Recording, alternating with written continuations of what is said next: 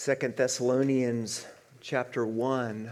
We're going to be beginning in verse 3 and go through verse 12. Second Thessalonians chapter 1 verse 3 through verse 12.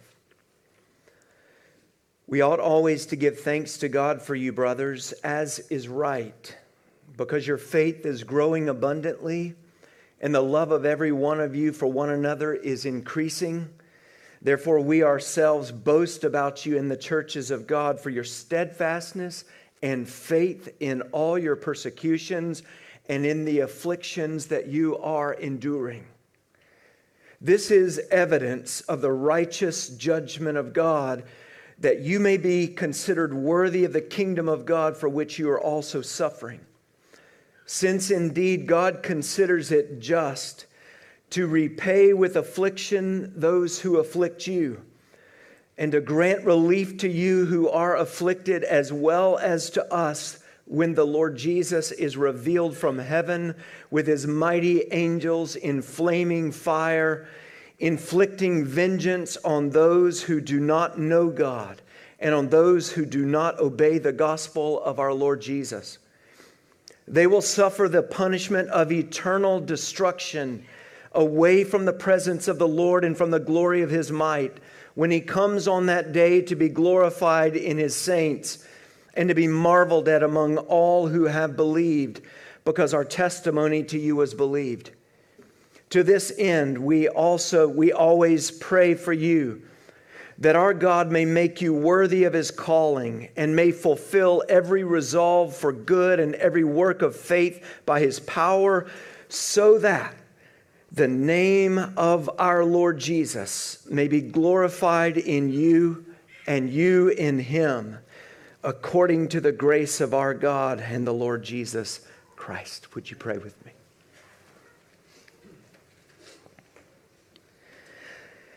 Lord, we pray that you would work powerfully among us by your Holy Spirit. In and through the preaching of your word, I pray that you would give me clarity and even by your Spirit, the ability to communicate these glorious, glorious truths for the upbuilding of the body of Christ, for the strengthening of the body of Christ. And Lord, I pray that your Spirit would illumine our hearts, that we would understand your word, and that you would bring about life change.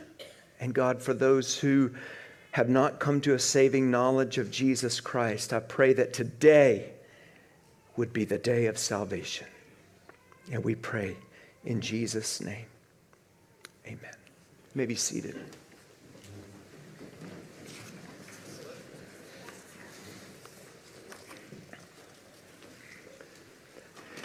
In Nepal, a local church met on their leased property recently when an angry Hindu man interrupted, ordering the congregation to stop their Christian activities. He then dragged one of the elders out and hit him in the face with a fistful of mud.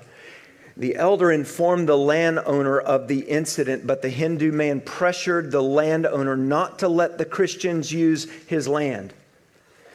And after government officials became involved, the Hindu man demanded that the Christians should come silently, pray, and then leave. He told them, We don't want to hear them singing and praying. If we hear them singing, anything can happen, and we're not responsible. And some believers are scared to come to church now, and they're looking for another place where they can gather for worship. This is one of the testimonies found on the Voice of the Martyrs website of stories of persecuted brothers and sisters around the globe.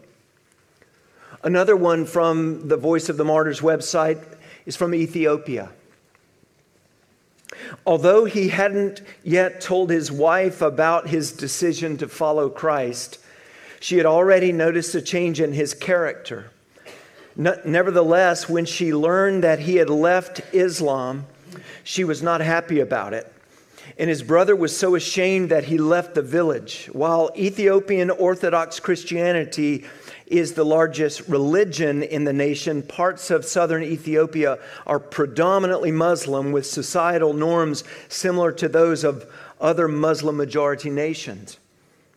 And two days after telling his friends at the mosque his shocking news, a group of Muslims armed with torches and weapons descended on Samir's home at 1 a.m., urged on by a sheikh named Abu Salam.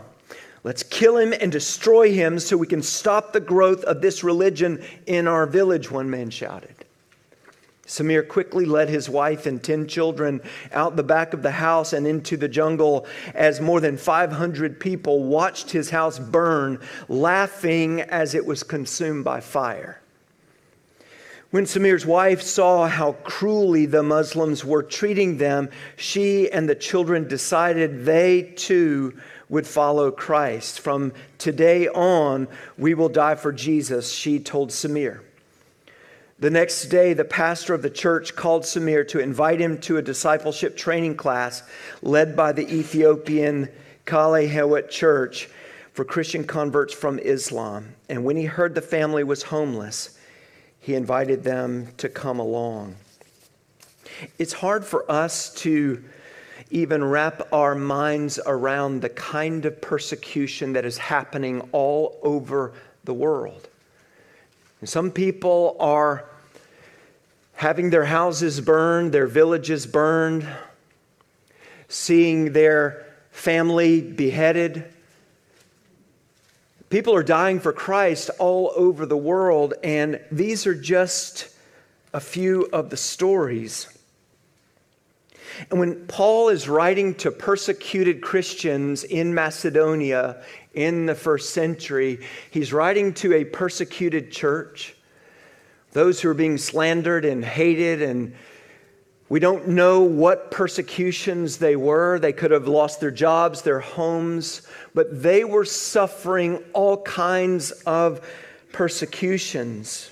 In verse 3, we see we ought always to give thanks to God for you, brothers, as is right, because your faith is growing abundantly and the love of every one of you for one another is increasing.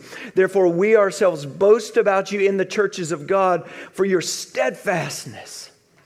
See, Paul was concerned, his first letter to the Thessalonians was because he was concerned that they would give up in their persecutions that they would walk away from the faith. He was concerned that they wouldn't remain.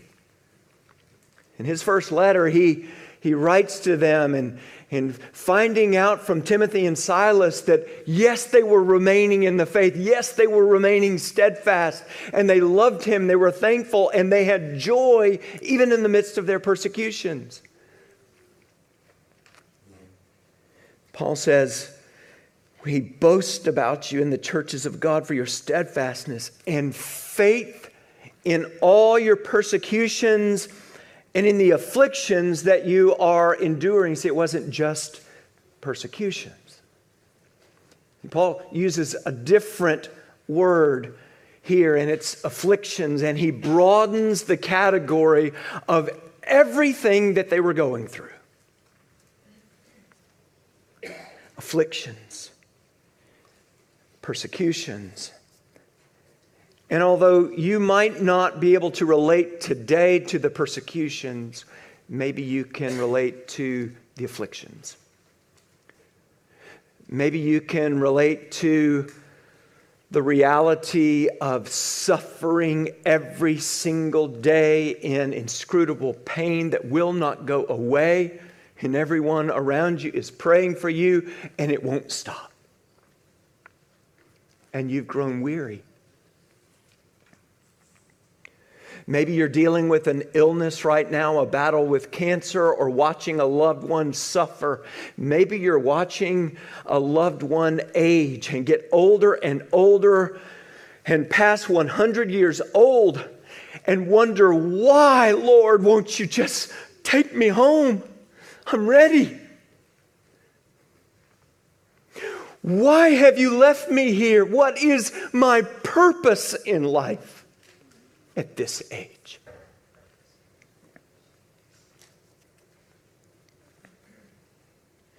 and you begin, you begin to question God. God, why? Why won't it stop? Why won't you give relief? Why are the evildoers prospering? I've followed you for years and it won't stop. What is happening, Lord? Do you care for me? Do you love me? Are you mad at me? And you don't get an answer.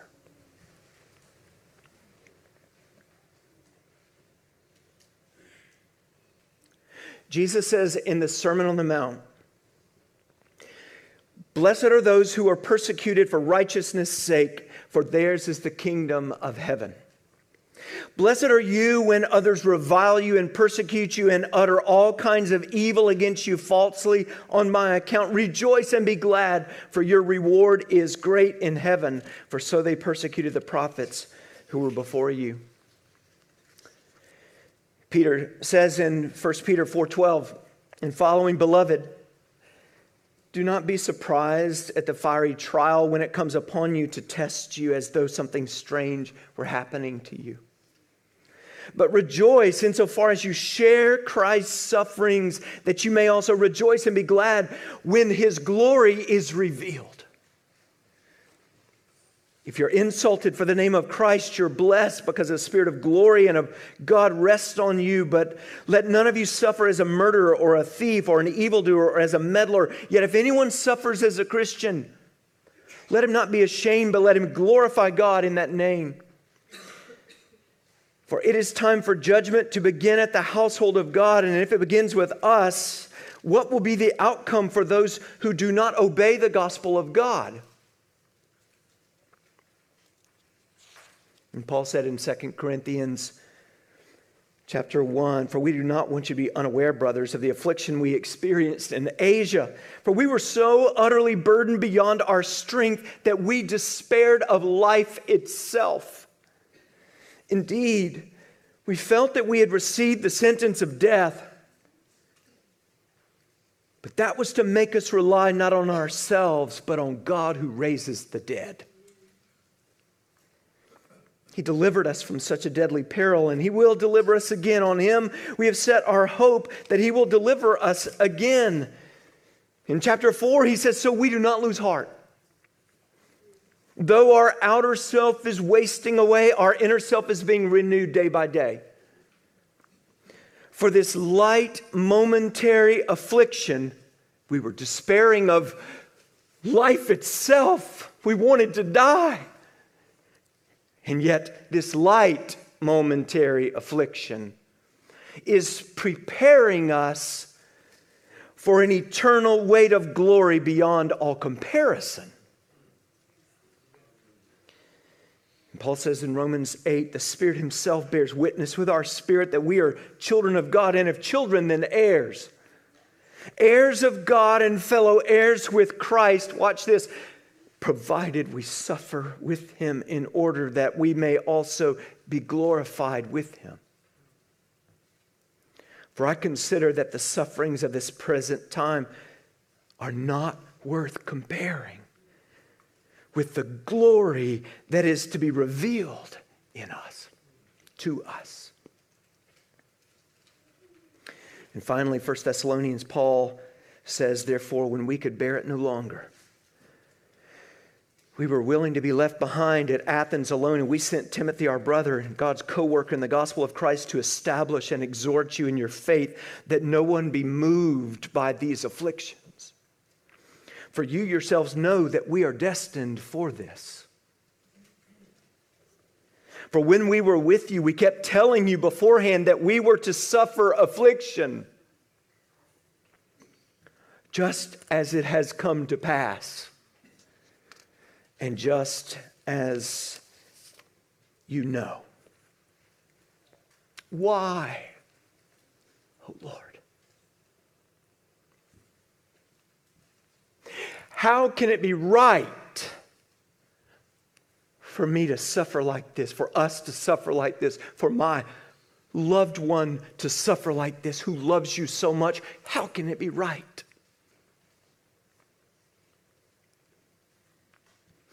One of the most important things that we need to learn as followers of Christ is how to rightly view our sufferings, our afflictions, our persecutions, so that we are not moved in our faith.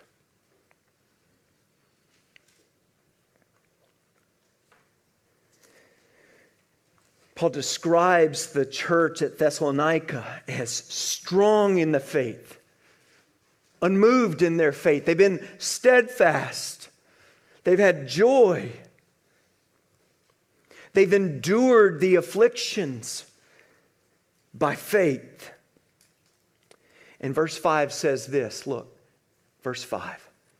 This is evidence of the righteous judgment of God. Now, in the original language, it is one sentence from verse 3 to verse 10, one sentence.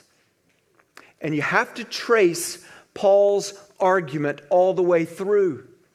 So it goes like this We ourselves boast about you in the churches of God and for your steadfastness and faith and all your persecutions and in the afflictions that you are enduring, evidence of the righteous judgment of God. So, first of all, we need to understand what is the evidence the evidence is not the afflictions in and of themselves. The evidence is not the persecutions in and of themselves. The evidence that this is the righteous judgment of God is that they are enduring by faith, that they are steadfast and immovable in the midst of these afflictions. It's the demonstration that, that God is sustaining them with them, He is, he is causing them to endure. Now, wait a minute. It says this is evidence of the righteous judgment of God. Whoa, whoa. Judgment of God? I thought judgment was reserved for evildoers. Judgment of God is used throughout the Bible primarily in the wrath of God coming on sin and evildoers. Yes, that is absolutely true. Charlotte and I were sitting there yesterday uh, watching football, and I was on my phone on my ESV app, and I was looking up every use of judgment in the Bible. And Charlotte thought I was just scrolling and, and looking at, you know, the internet. But I was looking up this word because it is used throughout the Bible, and the predominant use is judgment of God is the wrath of God coming on sin and evildoers. But there's another use, another understanding of the word of judgment in that a judge makes a judgment, and a judge has a responsibility to make a righteous judgment, right? To, to render rightly, to decide rightly. And we see in Romans chapter 11, verse 33 Oh, the depth of the riches and wisdom and knowledge of God, how unsearchable are his judgments and how inscrutable his ways. Now, Paul has just described the glory of God's grace in choosing some for salvation and choosing to bring judgment on those. He gives an example of Pharaoh. He, that, that it was God's mercy towards some and God's judgment on others, and God's mercy and grace towards some is highlighted and exalted by the backdrop of the just judgment on others. How God brought a partial hardening upon the Jewish people until the fullness of the number of Gentiles comes in at the second coming of Christ. And you're wondering, is this right? Is this just? In fact, in, in Romans chapter 9, that's what, you know, Paul anticipates that question. How can that be right? How can that be fair? So he ends this section on the incredible, gracious purposes of God through the gospel with this glorious doxology. Oh, the depth of the riches and wisdom and knowledge of God, how unsearchable are his judgments and inscrutable his ways. For who has known the mind of the Lord, or who has been his counselor, or who has given him a gift to him that he might be repaid? For from him and through him and to him are all things. To him be glory forever and ever. Back in the law in Deuteronomy chapter 16, in a section on justice, verse 18, you shall appoint judges and officers in all your towns that the Lord your God is giving you, appointing or according to your tribes, and they shall judge the people with righteous judgment. In Ezekiel 44, I believe it is, he's, he talks about rendering right ju- judgment in accordance with God's judgments, with his commandments, with his laws, his ways. All of your ways are right, all of your judgments are just. What Paul is talking about in this passage in Second Thessalonians, evidence of the righteous judgment of God is your enduring in these sufferings that it is right for God to allow you to go through these, that He has appointed these sufferings. Now, most of us, even right now, would say, wait a minute, wait a minute. How can God appoint sufferings for his people? And Paul is saying it's right. Go with me here. It's right and it's, it's good. All of the, the doctrinal statements of old say that, that God has ordained whatsoever comes to pass. And we try to excuse that. Well, well, he couldn't have ordained my sufferings. Well, if I'm suffering, then, then my sufferings are coming through his fatherly hands, his loving fatherly hands, and he has appointed them for me to go through by his grace. And Paul gives us four reasons. Four reasons in this text why it is right that God has ordained persecutions and afflictions for his people. And that's why we've got to take this together. At first, you might read it and say, wow, this is the, the in, most incredible hellfire brimstone text in the New Testament. And you might, and it is. But Paul is writing this to encourage suffering and afflicted Christians. There's a purpose in telling us about what is going to happen at the second coming to encourage us in our present afflictions and struggles right now. So, it is right that God has ordained persecutions and afflictions for his people. And here's four reasons. Number one, his purpose of preparation his purpose of preparation. Look at verse 5. This is evidence of the righteous judgment of God that you may be considered worthy of the kingdom of God for which you are suffering. That, in order that, there is a divine purpose here so that you will, so, so that you may be considered or counted worthy of the kingdom of God for which you are also suffering. Now, let's define that word worthy. When we think of worthy, we think of deserving. That's not what it means here. That you may be, be considered fit, that you may be considered ready, that you may be considered suited for the kingdom of God, is what he's saying. There is a purpose in these afflictions that God is going to make you ready through these afflictions for the second coming of Christ. It's, it's not just that He is going to conform us more and more to His image. He does that progressively through a lot of different means. One of the means is suffering and difficulty and trials and tribulations. But He says, in order that you may be counted worthy, counted fit for the kingdom of God for which you are suffering.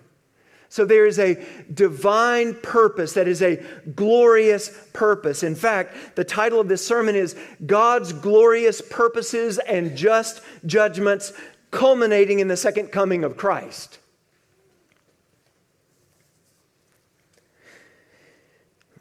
John Piper said this in a sermon to pastors at a pastor's conference. He said this You get to teach them, talking about the church, you get to teach them how to understand their sufferings. Because if they get mad at God while they're being afflicted, they are totally out of touch with what they need. What, what Paul is saying is, is that we need to be fit for the revelation of Jesus Christ, for when He comes. We need to be ready. We need to be suited for that day. And many of us right now are so casual about our Christian lives, we're not thinking about that day at all. We're not thinking about being fit for that day. We're not thinking about being suited for that day. We're worried about the things of the world. We're distracted by the things of the world. So God uses these kinds of afflictions to test us and to train us and to prepare us for that great day. So that Piper says this Our affliction is God's infirmary to heal us from the disease of worldliness and to fit us to marvel at Christ when he comes. Now that's a glorious purpose. And because of that glorious purpose, we can say, God, it, it is right. We can say with the psalmist, It is good that you have afflicted me, O Lord.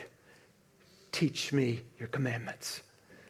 We can humbly bear up under God's righteous ways, his ways that we don't understand, and say, It is good. Instead of saying, Why? What is my purpose? We can say, God, I know what you're doing. You're preparing me for glory right now. And these momentary afflictions don't even compare to the weight of glory that I will experience. So, Lord, it's good. Give me faith. Give me strength. Give me energy to endure right now for your glory. It's right that God has ordained persecutions and afflictions for his people because, number one, his purpose of preparation, he's getting a people prepared to meet their king, he's getting his bride ready for the bridegroom. But secondly, number two, his promise of retaliation. Look at verse 6. Since indeed God considers it just, it's the same word righteous to repay with affliction those who afflict you. So the Christians are bearing up under persecutions, and they're wondering, God, you have the power to make them stop. Why won't you make them stop? And if they're in Rome, they would be instructed by Paul in this way Repay no one evil for evil, but give thought to do what is honorable in the sight of all. If possible, so far as it depends on you, live peaceably with all. Beloved, never avenge yourselves, but leave it to the wrath of God, for it is written, Vengeance is mine, I will repay, says the Lord. Quoting from Deuteronomy 32 To the contrary, if your enemy is hungry, feed him. If he's thirsty, give him something to drink, for by doing so you will heap burning coals on his head. Do not be overcome by evil, but overcome evil with good. Don't take vengeance. Trust that God will take vengeance. Wait for him. You trust him. God will make it right. He promises retaliation since indeed God considers it just to repay with affliction those who afflict you. The word is repay. Repay the appropriate amount. So we don't have to take it in our own hands. We don't have to get vengeance now. God will get vengeance later. And it's right, Paul says, that he gets vengeance.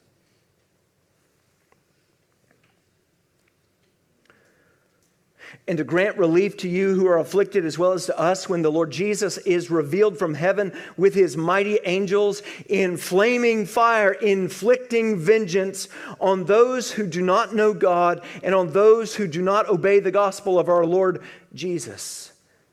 They will suffer the punishment of eternal destruction away from the presence of the Lord and from the glory of his might when he comes on that day. His promise of retaliation is on those who persecute and afflict his people. So his people don't need to try to get vengeance. No, they can wait, patiently wait the day and entrust it into his care, into his hands. We just sang it. Whatever my God ordains is right. Patiently, we wait that day. That day is the day of the Lord Jesus Christ the day of the Lord. So his retaliation or his divine punishment, his eternal punishment, is coming on those who continue and continue and never stop persecuting and afflicting his people, on those who refuse to know him. He says, on those who do not know God. Now, Paul tells us in Romans 1 that everybody knows God because of general revelation, it is perfectly clear that there is a God who is king and the creator over all. Everybody knows it. Then he says, but they suppress the truth in unrighteousness. So these that refuse to know him are those who suppress the truth in unrighteousness. We refuse to know him, we refuse to acknowledge him all over the world, to the ends of the earth and on those who refuse to obey his gospel. I mentioned last week that John Calvin says that the gospel is not a word to be considered, it's a word to be obeyed. Obey the gospel. Repent and believe the gospel. This is, a, this is good news for all people to be received in obedience and faith. Jesus says, Come to me, all who are weary and heavy laden, and I'll give you rest. He says, Come. And it's obedience to come. Obey the gospel. His promise of retaliation. It's amazing that the language here is the same as in Isaiah 66. Verse 15 For behold, the Lord will come in fire, and his chariots like the whirlwind, to render his anger in fury and his rebuke with flames of fire. For by fire the Lord will enter into judgment, and by his sword with all flesh, and those slain by the Lord shall be many. The promise of the day of the Lord was that there was the coming wrath of God on all who do not know him and do not obey him. His wrath, his, his righteous anger is coming, and it's an eternal destruction. In Malachi chapter 4, verse 1 For behold, the day is coming, burning like an oven, when all the arrogant and all evildoers will be stubble.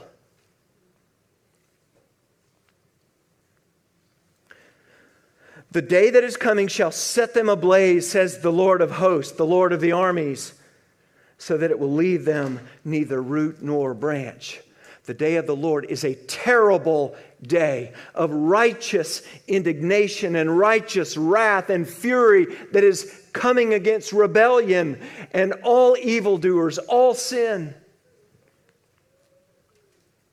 But for those who have put their trust in Jesus Christ, Jesus bore the wrath of God that was coming on our sins in our place. He bore it in our place.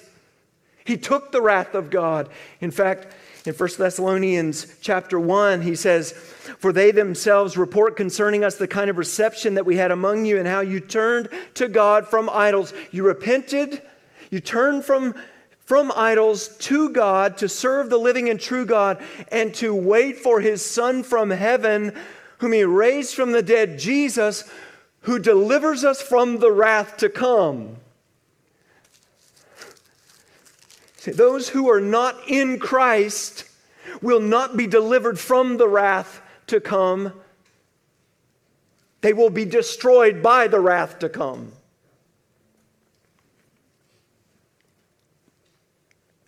His promise of retaliation is terrifying. And this is an encouragement to the believers who are, who are suffering. You're saying, God is not going to let them get away with it. God will give them a just repayment for all of the persecutions.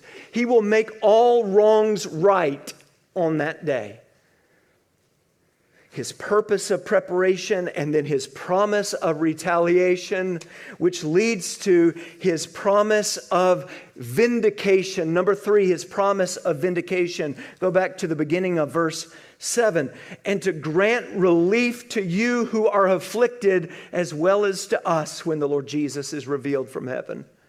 To grant relief, to grant rest you're enduring it now. You're suffering now. But God is going to grant you rest on that day. He's going to grant you relief. He is going to vindicate you. And what's interesting about this is those passages that speak of the wrath of God, the, the coming destruction on evildoers. In those same passages, there's a promise of vindication, a promise of comfort. In the Malachi passage, after he says that he's going to set them ablaze, says the Lord of hosts, so that it, it will neither leave them root nor branch. He says, But for you who fear my name, the Sun of Righteousness shall rise with healing in its wings. You shall go out leaping like calves from the stall, and you shall tread down the wicked, for they will be ashes under the soles of your feet on that day when I act, says the Lord of hosts. There's coming. It's comfort Comfort is coming, relief is coming on the same day of that great and terrible judgment of wrath. In Isaiah chapter 61,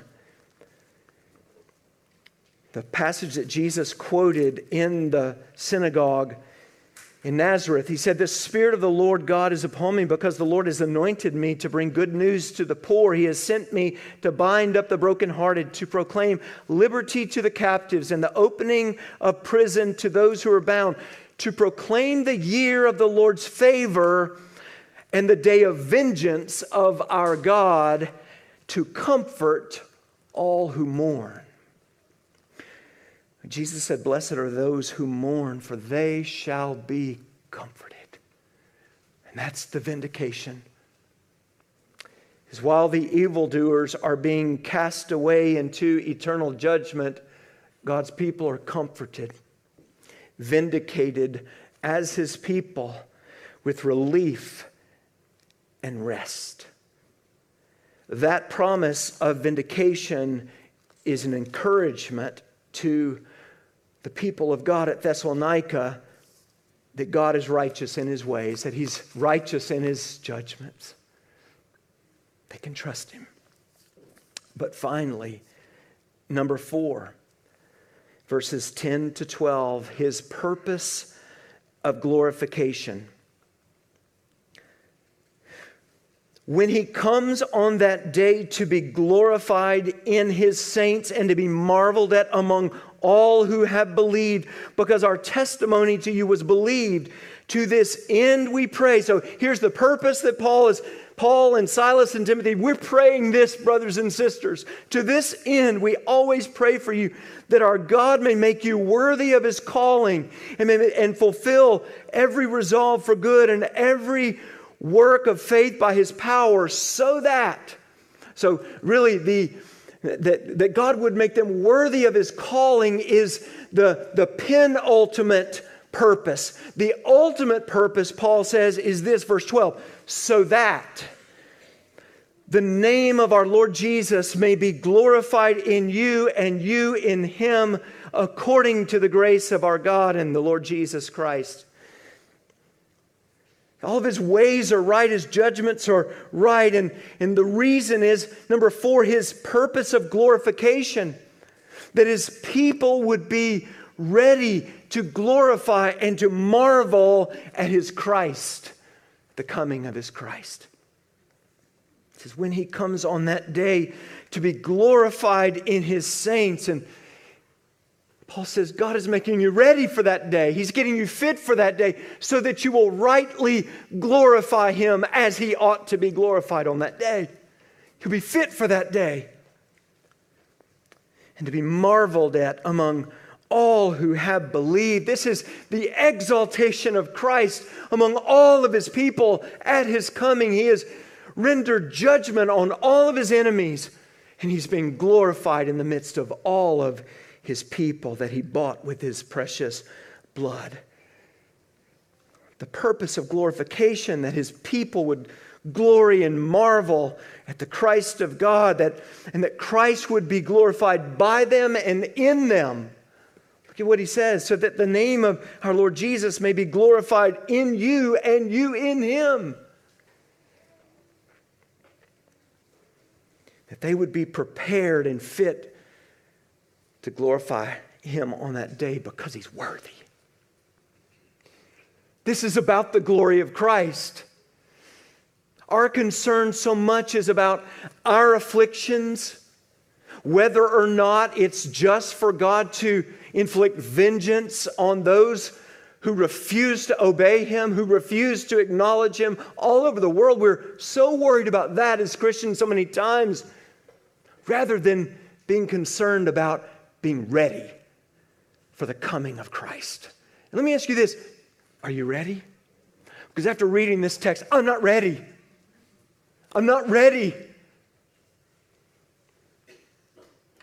I need to humble myself under the mighty hand of God and trust that He will exalt me at the proper time.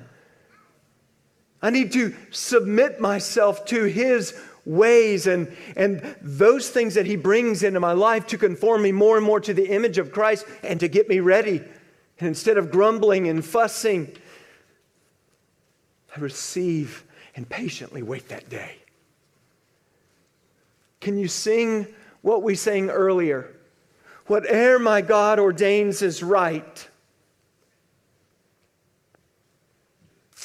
I will leave it to Him and patiently wait that day. That's what Paul wants the Thessalonians to know. And that's what the Spirit wants us to know today so that we don't give up, so that we don't grow weary and we don't grow bitter in our afflictions and get mad at God. Rather, we say, God, your ways are right. I don't understand everything, but now I understand a little bit more what you're wanting to do in my life. You're wanting to get me ready.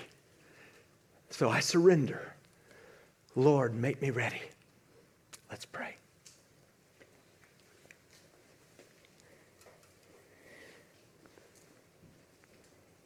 Father, we just humble ourselves before you, even right now. Lord, it may be that some of us need to just, just ask for forgiveness. Maybe we need to say, Lord, I'm sorry. I've grumbled. I've complained. I've fussed. I have gotten angry with you. I've gotten mad at you. I've charged you with wrong. Lord, please forgive me. Give me grace now for your glory. Lord, I trust you with all of your ways, they're right.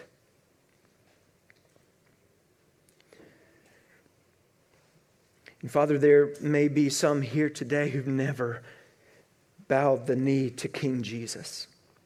And God, I pray that right now, in this moment, that you would open blind eyes, you would cause the blind to see and the deaf to hear and the dead to rise right now.